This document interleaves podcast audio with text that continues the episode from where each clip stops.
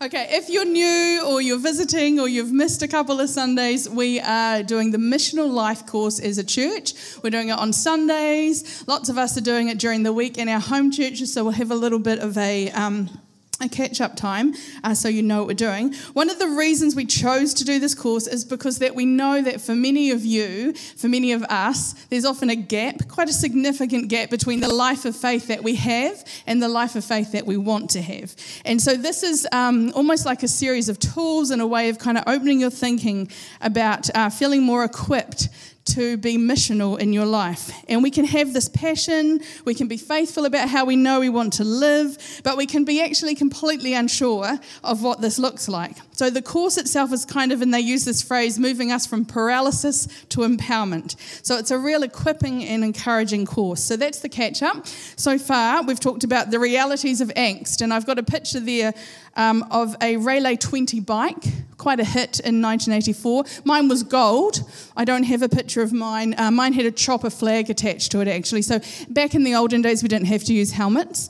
Uh, so we did safety mechanisms like chopper flags. We can see how helpful a waving chopper flag at the back. They were really cool to go under those bike bars and then they'd flick back up and smack the next person on their face. So the reason um, this reflects my missional angst is because the only reason when I was nine years old in 1984 that I got a bike for my birthday is because there were missionaries in our church and they had to leave and their daughter had to give away her bike.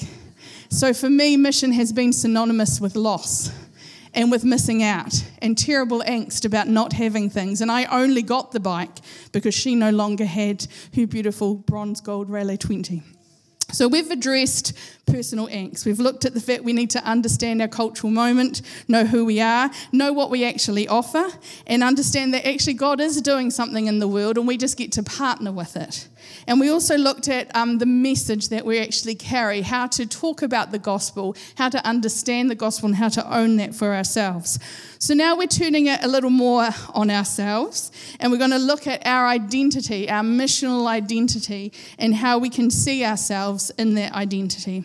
So today, as lots of you did in your home churches, we're going to look at our missional identity as ambassadors, and I'm drawing a lot from Tyler's um, video and the parts of the handbook that um, we've all looked at this previous week. So he talked about understanding what it means to be called a representative of God and God's kingdom, and to go into the world with authority, but that balance of courage and compassion.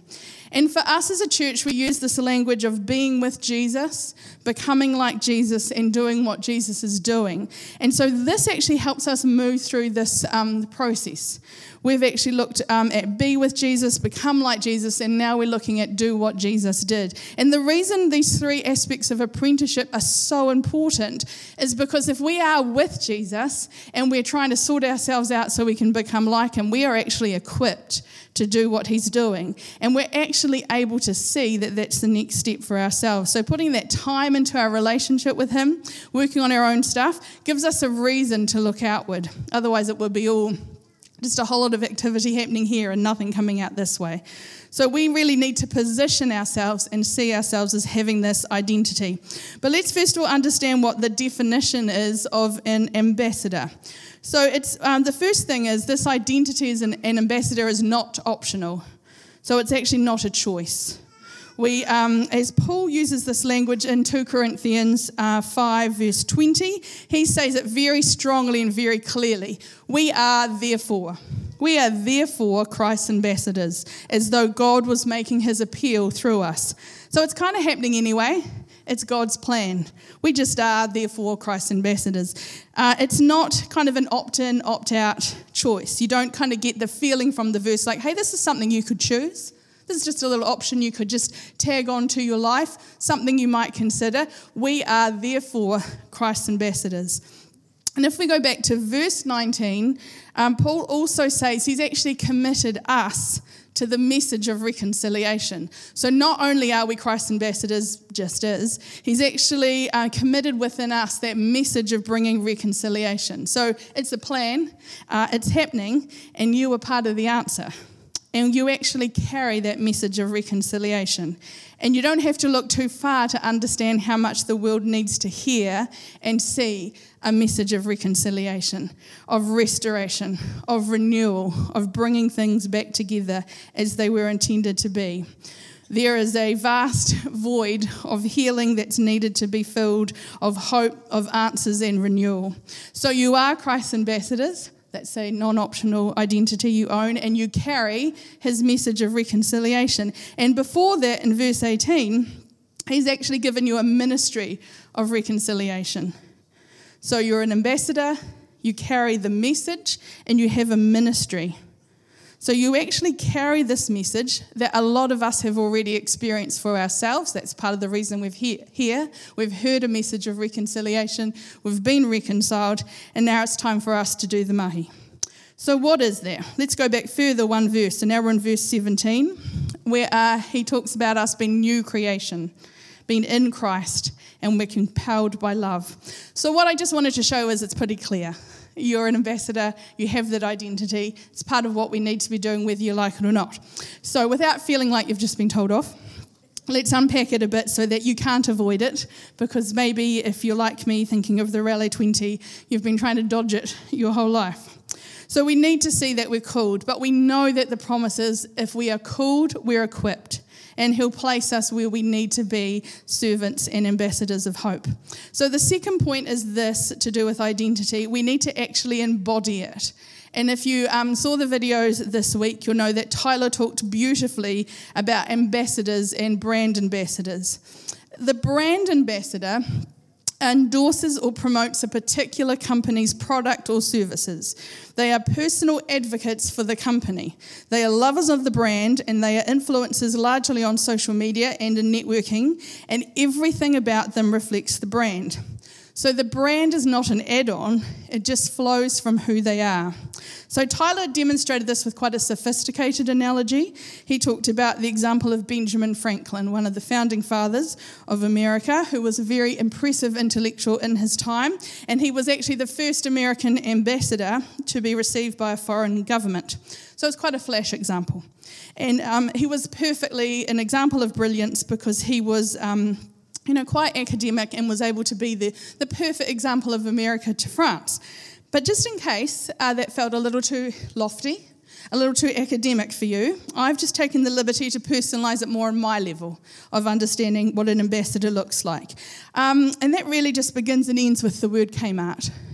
Uh, for me. And whether you know it or not, as a church, you are a brand ambassador of Kmart because Bay Kids is largely held together by Kmart. Uh, so when it comes to Kmart, I'm quite familiar with their store, uh, familiar with their products. I'm actually quite familiar with their aisles and layout, and I could actually find my way around there in the dark. Um, the beauty of Kmart is that whatever city you go to, the Kmart will be the same, and you could find your way around it in the dark. Uh, many aspects of my life reflect Kmart. So beyond Bay Kids, uh, an obsession with stationery, uh, little bits of furniture, stuff to put in your bathroom. Uh, my kettle was $19 from Kmart, still going strong. Occasionally tastes a wee bit plasticky, but it's, you know, it's, it's doing its, it's $19. It's doing its thing. Uh, present shopping, just advance notice, largely comes from Kmart. Um, dressing my family members um, largely comes from Kmart. So the list could go on. My love and appreciation for Kmart is vocalised quite quite happy to talk about it. Um, I actually share it, and I highly recommend it. And um, so I walk the walk not just talk the talk of Kmart. There was a period in time when there was not a Kmart in Napier. You may not have realised, but we were a void of Kmart. And we had to travel to the other side of the Hawke's Bay to Hastings um, and to go. And Rosie and I have done that a few times um, at night because that was the safest time uh, to go to Kmart. But we have one. We have one so close to us now. So Kmart and myself are quite comfortable with being a wee bit budget because it's not budget budget, but it's just kind of quality budget. So it's budget where you might not be able to tell, but you know, don't look too close.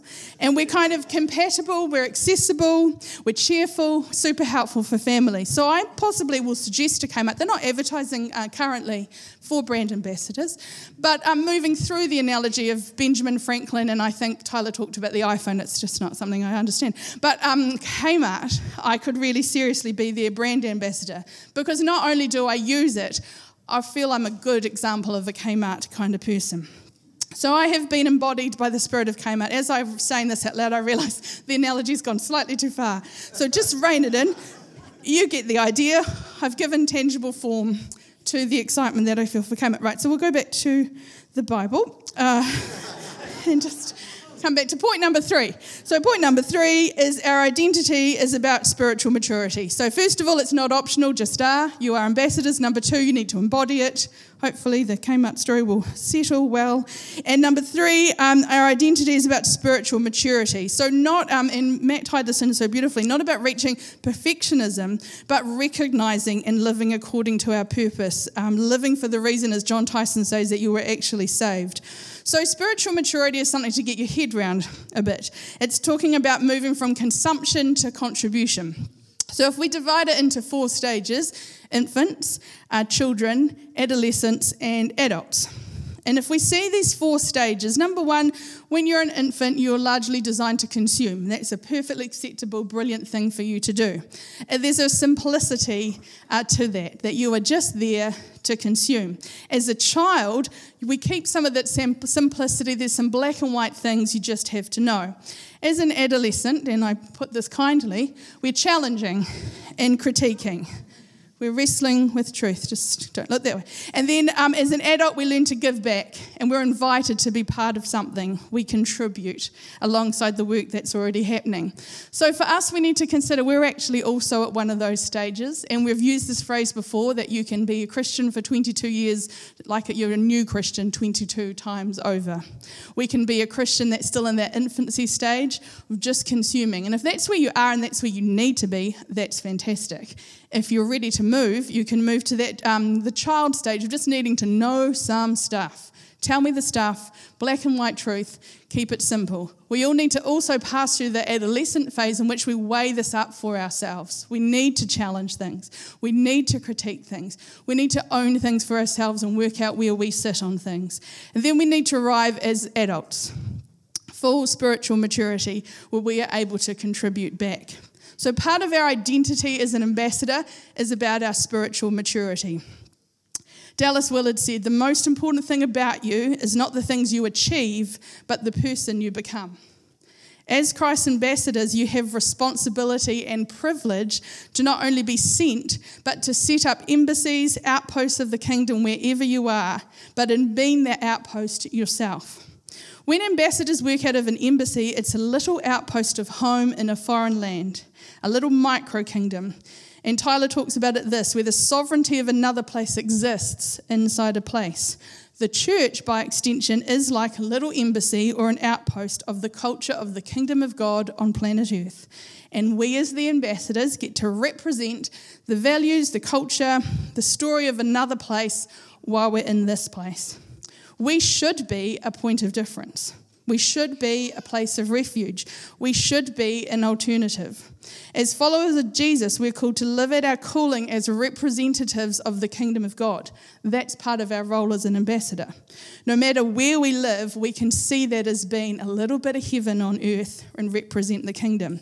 This is super challenging for us, though, because not only do we have to internally wrestle with what it looks like for me to have an identity that's an ambassador, but externally, I need to do something as well. That internal stuff needs to impact what it looks like. So I could be like, okay, I understand my role is to be an ambassador, and then nothing about my life indicates that that's how I am. So that's why the ambassador kind of picture and the embassy picture is so important. We need to be externally recognizable as of a different culture. If you felt uncomfortable about being a Christian, yeah, it is uncomfortable being a Christian. We serve a different kingdom. We need to carry and embody a different character. We need to know who we represent, and we need to recognize our authority in being this representative, and we're called to live it out. When I went back to work uh, 2009 after having Joel, I was really annoyed at myself that in my previous jobs, I hadn't kind of put my hand up as the Christian. Someone else had, and I was like, oh, nope, I'm not gonna, not gonna align myself there. I'm just gonna be the person that goes under the radar. I'm gonna be causing no offense. I'm gonna live my Jesus life that way. I'll be super non-offensive, and I will be super non-hypocritical, and I will try and just kind of avoid tricky conversations. But I got a bit annoyed at myself because I want to be authentic and I want to totally be myself. But it was a bit of a leap because it'd been quite safe and nice and easy just to be nice and good and not be the Christian. So I decided starting a new job. I wanted to make a difference. I would be a Christian. So it was quite an easy outing because as how's your weekend? You can either leave out a massive chunk of your weekend or you can just use the fairly straightforward on ramp and be like, I went to church. So then what happened? So I was quite, you know, quite evangelistic in my style. Then suddenly you're out and suddenly they know, and then they watch. And so I became the Christian, and I was inadvertently responsible for every deed, every word, every act of stupidity and brilliance that any Christian on any continuum in any part of the world said or did. I was questioned as the spokesperson for the radicals, the Americans, the liberals, the conservatives, the political, the brethren, and the people on the fringe. And my boss, bless him, was a devout and highly knowledgeable atheist. And he was full of all the right questions and had all the answers, and he challenged me daily. But over time, I became the comforter. I became the good cop when we had to sit down with our interns and go good, bad cop on it. I became the pastoral care person for my students who were largely in their 20s and 30s. If there was one of my type, and often there'd be a knock on my office saying, I've got one of yours, and I think, okay, so Joel's one and Cass so how, and then I'd see someone be like, oh, it's a Christian. They've got one of mine. That I was sent to sort them out. I was even told, look, they probably need, you know, the thing with the, I was like, prayer? I prayed for them. I was even encouraged to support them in a way that would work for our type of people. So I got this privilege to speak into the lives of many Christian teacher interns who are out there teaching today and encouraging them to embody the life of Jesus. And I got to kind of speak into what would be their eventual workplaces and their classrooms. And I got to hold to my truth. I had to explain everyone else's version of it, but I got to speak my truth. And then I got to still believe that I could maybe still have some influence on the world. I had permission to be compassionate and truthful, but I was also constantly apologized to for being sworn at and any offenses that were labeled at God or Jesus Christ. I didn't win anyone over. There wasn't a massive renewal. There wasn't an incredible kind of life changing moment that happened. But I bumped into a girl that I taught when we were just at Mahia last summer, and she's like, Oh, that's right, I heard you'd moved away. And she asked where I was teaching.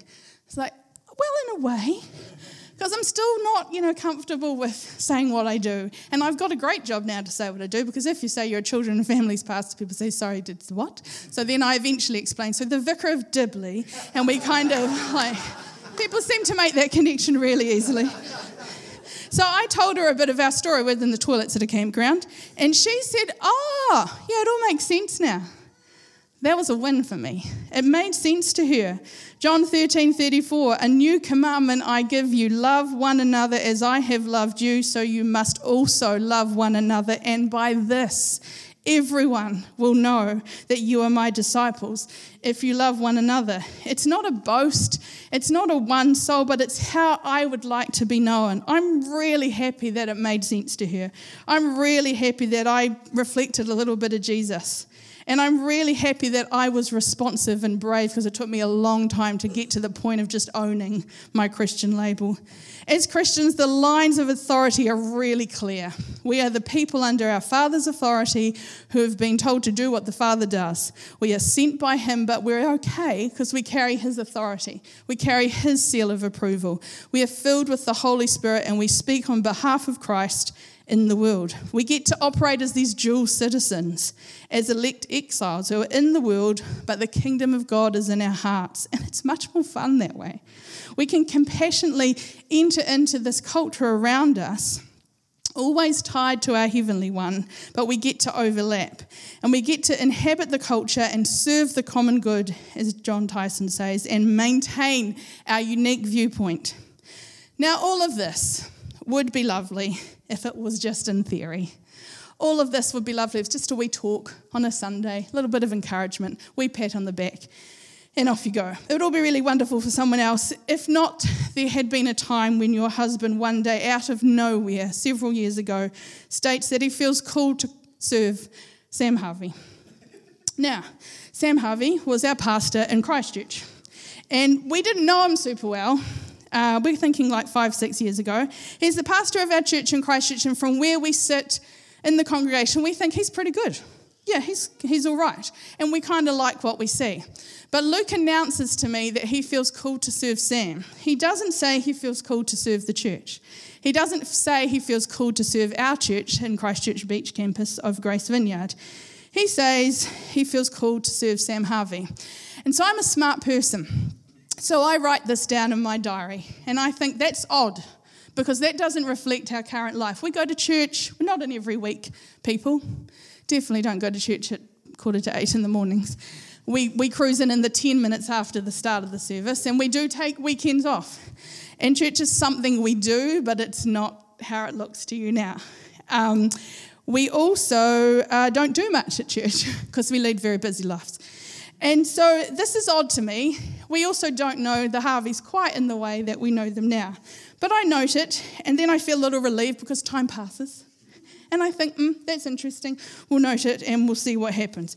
I'm still a little weirded out by it, but it's fine because Luke does like unsettling things and he likes mysterious things. But I think it's okay because it makes no sense. And as long as I don't talk to Luke about it, nothing will become of it. And yet, I find in the summer of 2017 that I, I, queen of not wanting to do anything anytime and keeping all things safe and secure and exactly as they are, start to feel unsettled. First time in my life. And I think I will not talk to Luke about this feeling. And the more it makes no sense to me, the more I hope it passes because I remember I have had this feeling before. Then all of it's fine and all of it's ticking along nicely until my husband decides to leave his job because he's just getting that itchy feeling and he needs an adventure. And we've had, because we've both had two jobs, uh, we've had a good kind of give and take when one of us has wanted to do something different, but we were in a really good two income phase, which is a nice phase to be in. But Luke decides to leave his job because he decides the itch he's going to scratch is he's going to renovate our very lovely house. Because we'd got to the stage where we just didn't really know what to do with ourselves. We had our boys were really settled, jobs were good, everything was good. So let's renovate the house. So Luke doesn't do things by halves. He leaves his job to renovate his house. He's an English teacher, and he's learnt renovating from no one. but he does like a project. So this project gets bigger and bigger. It actually gets mildly overwhelming. Uh, it was quite serious. It went to an architect and uh, they took it quite seriously. And Luke starts reading a book about DIY as a challenge and how you kind of use the DIY challenge to address who you are. And we realize this little DIY book is telling us to define our lives by what we value. And suddenly the book becomes quite important. It's not a Christian book, it's a book on DIY. But we realize what has defined us over our lives is our love for the church. So, somewhere in the middle of the DIY, unsettling, I'd like to take on a massive project and lead my job, we find we love our church, and we always have. And then Luke says a sentence that he really needs an adventure. And I wonder what this is going to mean, but I'm starting to catch on a little. And then we have a perfectly normal dinner at a very respectable friend's place and the freaky, weird following Jesus Harveys that I do admire from a distance say, in answer to Luke's, I really need an adventure, I'm feeling bored, have we got an adventure for you? and you weren't there, but it looked like this. And Sam's a great visionary. And Sam talked to church that looks exactly like the thing you're sitting in and feels exactly like this. But it was May 2017. And in that very moment, I think I felt the world fall apart, not because I was scared, but because I knew we were sitting ducks for this. And I knew in that moment that everything that God had been needling me about and unsettling me about and drawing us into and making us feel like, oh, there has to be more, but what is it? Because life is so nice. I felt like a sitting duck because suddenly it settled. So, what I decided to do, instead of conveying that that was a great idea, because I'm wary of the great ideas, I put my head on the dinner table and I refused to make eye contact with anyone. And my body language would have just accidentally kind of shown that that was a no. But what was happening inside of me was a realization that, ah, oh, I'm moving to Napier. I've lived all my life. I was 42 years old at the time. I've lived 42 years in Christchurch. We are from Christchurch. I have never mentioned needing to move anywhere. I wasn't planning on moving anywhere. But when I put my head on the table, I felt deep within my soul that I was moving. And the thing that happens for me is the lists start forming. So, as there's some talk about exciting adventures and great vision and super ideas, my brain is moving my children out of their schools, which they love and moving my children out of their church activities, which were going super well for them, and moving my, like quitting my job that I've loved and felt that I served Jesus really well in, and telling my parents, and selling a house that we'd really loved since losing our other one in the earthquakes. And the list just kept going and they kept going, but the peace never left. And I slept, which is a sign of God if there was ever one. So, as my anxiety's soaring, I'm remembering, yeah, I've lived in Christchurch all my life and I love my life. It's very nice. All my friends and family are here. But there's something that had been unsettling me for a long time, and I felt God clearly say this was it. The one thing He said very clearly to me was to not drag my feet. And I had no idea in May 2017 what an incredible word from God that was. He made it very clear that I was not to go because Luke was going. I had to own it myself. I was not to go because Sam and Jen had asked. I had to own it myself. And that has been an incredible gift to me through all the roller coaster of these last four and a half years that I chose this for myself. God moved me to this point for quite some time. I'm telling you this story because you get to see this part of our story, but I want you to know sometimes I crack myself up that this is what we do and how we live. And it's really hard to kind of explain all the time that this is a really significant thing that we did, but it really is just a series of small steps of obedience and really just a life of walking towards the beginning of that maturity to be like, what could I give back? And all those things that seem a bit random in your life, sometimes those things that you think, I don't know how that lines up with that, or I don't know why God's talking about that. I know a lot of you would have had that same experience. That suddenly things were very real.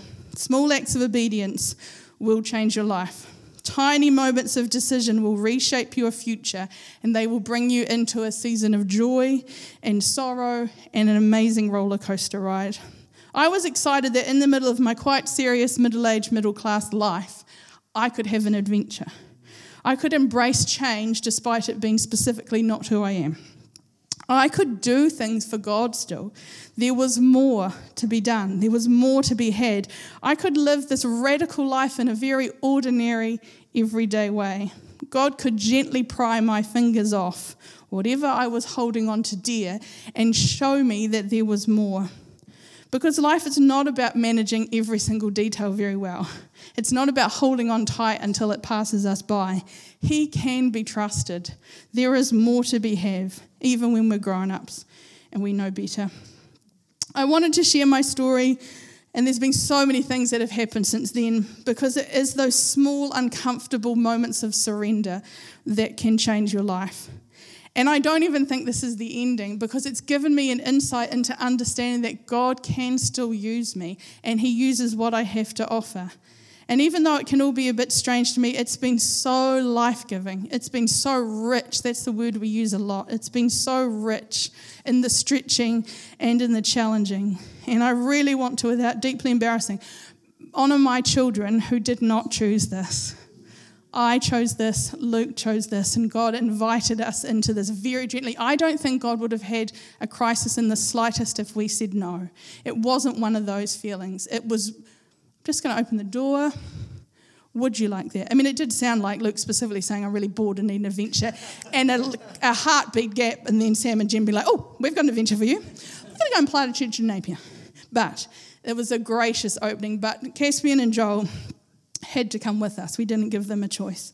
We promised Joel that the aquarium was quite nice and Splash Planet was close by. And with that, we told them we were moving.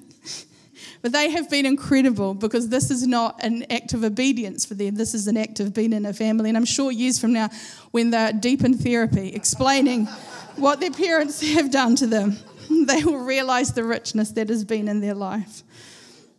Uh, one of it was actually really hard to tell Christians, my Christian family and friends, sometimes what we were doing because it was very unusual. It doesn't feel unusual because I'm standing here right now, but it was an unusual thing to do because we don't, you know, want to unsettle ourselves. But my very good friend, who's not a Christian, was my most encouraging because when I told her about moving to Napier, she said, "Oh, that makes total sense. This stuff you go on about all the time. You probably should, you know, follow through on it." It made sense to her, and I found that something very encouraging that I carried with me. God's been teaching me a lot, even recently, that there's always more about enlarging my circle, about living a life worthy of my calling. In Ephesians 4 says this as a prisoner for the Lord, then, so it's quite hard to argue with Paul when he starts with that. You're like, okay, yeah, no, Paul, I'm listening. I urge you to live a life worthy of the calling you've received.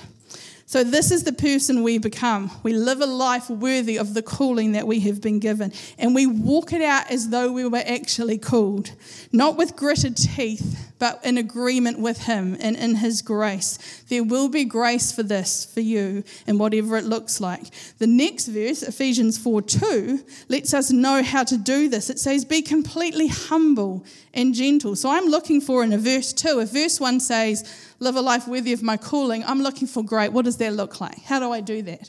And he points me straight back to humility, to gentleness, to patience, to bearing with one another in love. That needs to be the mark of ourselves as ambassadors that we are humble, gentle, patient, and we bear with one another in love. As outposts, we need to be this to others.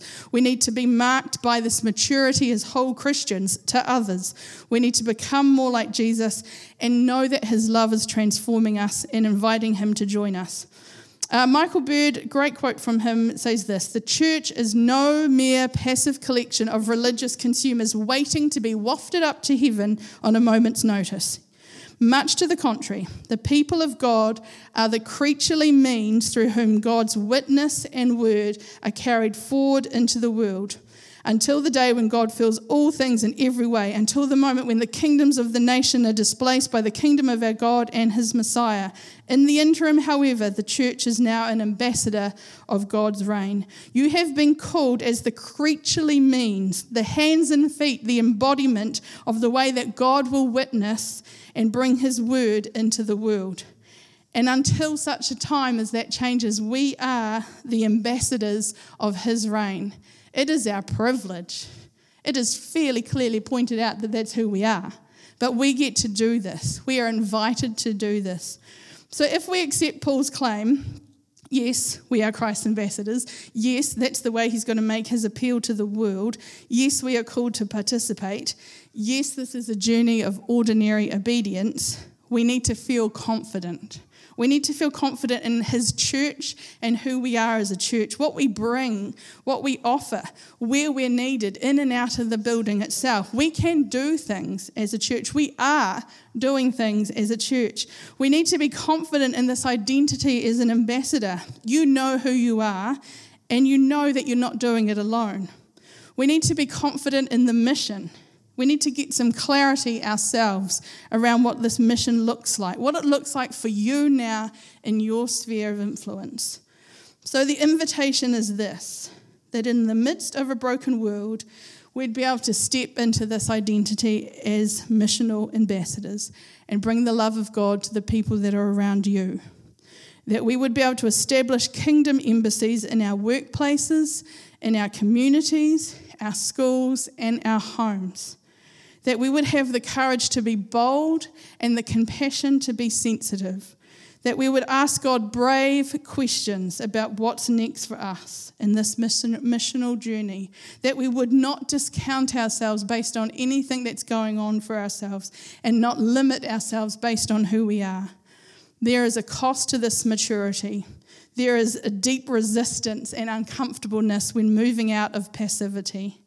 And Jon Tyson says this we'd love to make a meaningful contribution, but we don't want it to mess with our lifestyle. But spiritual growth happens through spiritual struggle. So, what does that look like for you? I want to ask the Holy Spirit to show you, to prompt you, to unsettle you, and to re engage you with those small steps of obedience, to enlarge your vision. I'd like to ask the band to come up, and I want to do a couple of um, things this morning. Uh, the first thing I want to do is commission you. Because remember, it's no argument, you are ambassadors. That's your non optional identity. But it's really, I think, important to also have a sense of knowing who you are and knowing that you have been commissioned. We're just going to embrace that part of ourselves that is an ambassador. We're going to embody it. We're not just going to sell it. And we're going to show up as Jesus in other people's lives. And the wonderful thing is, you've been placed where you are for a reason. There is enough people that need the ministry and message of reconciliation currently in your sphere already. And the other thing I want to commission us to be as a church is the outpost of the kingdom of God, a safe refuge in the middle of a broken world, a culture that is different and looks different because we serve someone else. So that's the first two things I'm going to pray of you, and then I just um, would love to pray into what the Holy Spirit is saying to you personally in terms of what the missional life uh, looks for you. What is the next part of the adventure for you? So let's stand and I'll pray for these first two things.